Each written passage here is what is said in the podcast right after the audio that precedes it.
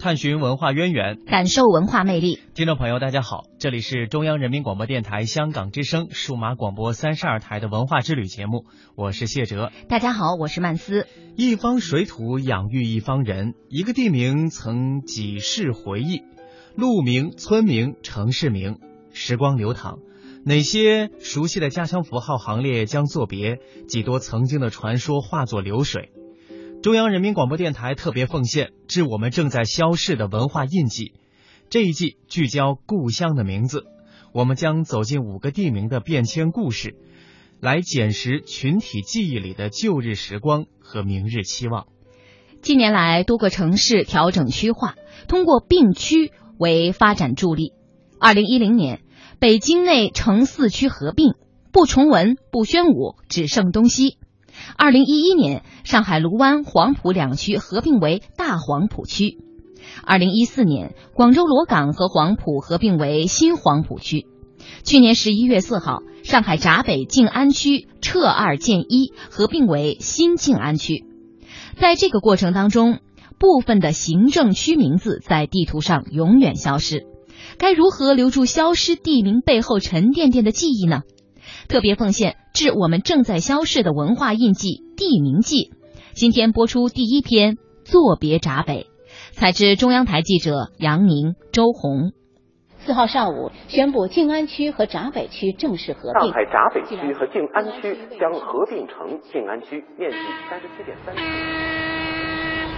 闸北谐音叫插北区。过去来讲，一个住在静安寺的一个比较小康的人家。你找一个对象，你在闸北，那家长会蹙一下眉头的。就像是呃，千金小姐嫁给打工仔，就知道。历史也不一样，人文精神也不一样，都是都是不一样的呀。改良后它的传承没有了，其实我们一直在聊这个事情。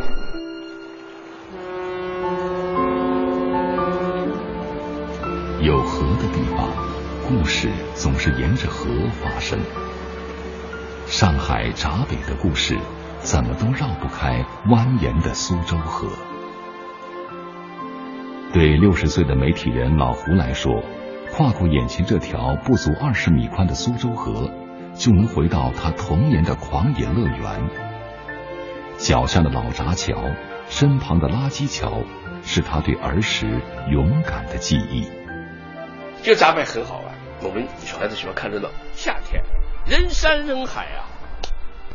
在大桥上往下跳水，这是全市人民狂欢的时候，而跳水的人百分之八十是闸北的人，就闸北的人很勇敢，非常粗犷。上世纪六十年代中期，当老胡还是小胡的时候，出生长大在静安区的他就明白，即使孩子们在同一条河里扎猛子，即使同时听到苏州河上货轮的汽笛声，静安。与河对面的闸北也好似两个世界，被叫做“滚地龙”的棚户房子拼搭在一起。上海人眼中的下支角，一穷二白的赤膊区，这些标签都属于闸北。闸北呢，可以看到很多我们现在看不到的生活形态。他们吃饭喜欢放在门口吃，一到夏天啊，很壮观。东家西家全把自己的小桌放外边一排，像小摊贩一样。侬就要吃啥啦？王毛豆子，侬吃啥啦？哎呀，销售萝卜干蒸蒸聊天，那么讲讲社会的新闻。那我们就觉得，哎，很有趣。这家吃的比较好，红烧肉。哎，那家吃的比较差一点，炒咸菜。儿时跳水的垃圾桥，后来老胡也是在这里向心爱的姑娘求婚。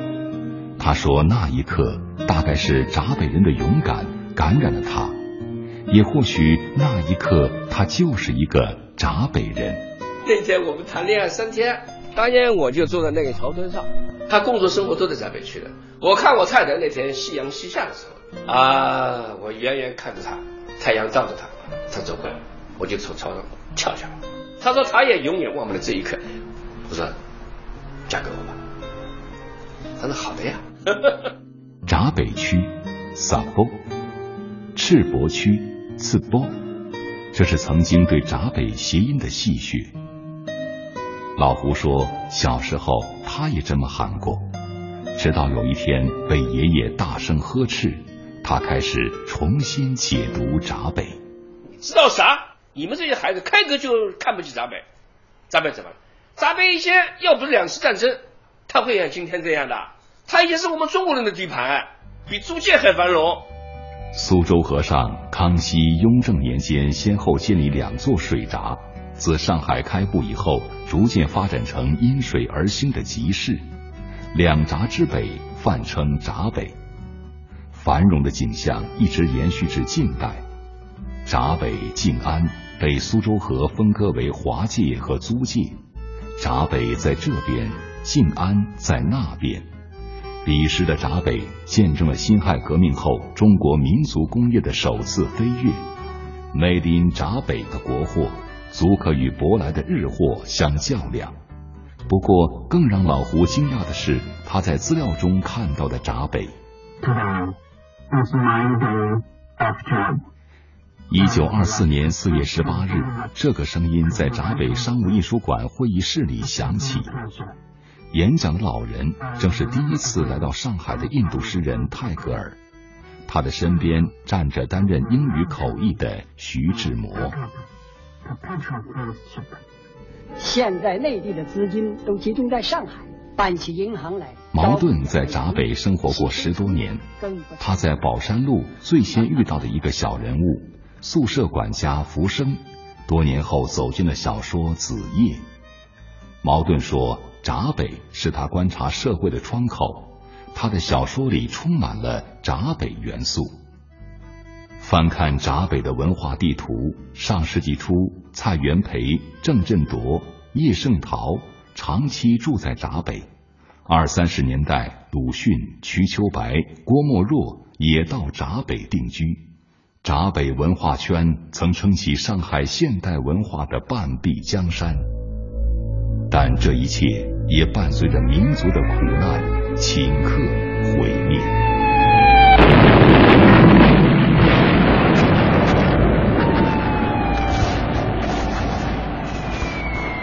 一二八事变，八一三淞沪抗战，地处华界的闸北，百分之九十五的建筑被夷为平地，那灰烬遮天蔽日，甚至飘到了河对岸的静安。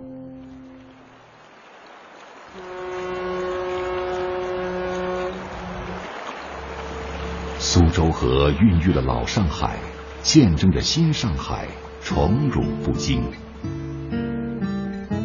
今天的闸北，苏州河边的老房子大量拆迁，曾经的棚户弄堂也早已变作了现代小区。闸北以前所未有的速度追赶着，而曾经的闸北味道也愈发难寻。这里变化太大了，这现在这这个右手建筑以前没有的，这个现在这是工地了，这工地以前这里全是老房子，这里有一家很有名的。叫天府牛肉面，这这第一流的牛肉面，常来吃。就最近五六年吧，大规模的拆迁，也就是我们如果不说的话，可能以后就不知道了。静安、闸北两区合并，闸北的名字没有了，有关他的记忆还能留多久？八一三在哪儿打的？闸北啊，你不能将来说在静安打的是不对的。静安现在更多的是一个什么行政的名称，闸北以后就成为一个地域性的历史性的名字啊。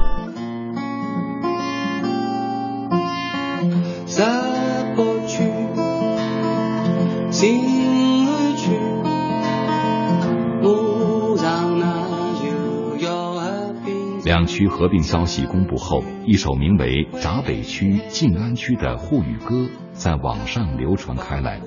创作者是上海话歌手王渊超，歌词就是丁力在闸北，想住霞飞路，霞飞路就是淮海路了。然后现在并到静安，也算气得过，就也算就心里比较平和，也蛮开心的。后是闸北区静安区，马上你们就要合并，变成过去。年轻人用自己的方式表达关注，与往日的闸北告别。老胡也在同他的闸北告别。老闸北，它就像个宝线一样，把我青少年的记忆速冻在那个时代。它名字改了，符号改了，其实我们心中的闸北还在。繁华的、落魄的，那都是闸北。某一个瞬间，总有些什么能让你感受到闸北记忆的气息与温热。那为什么造闸呢？闸首先拦截泥沙的，退潮的时候把那大闸提起来，涨潮的时候就把大闸放下。故事属于过去，却向未来展开。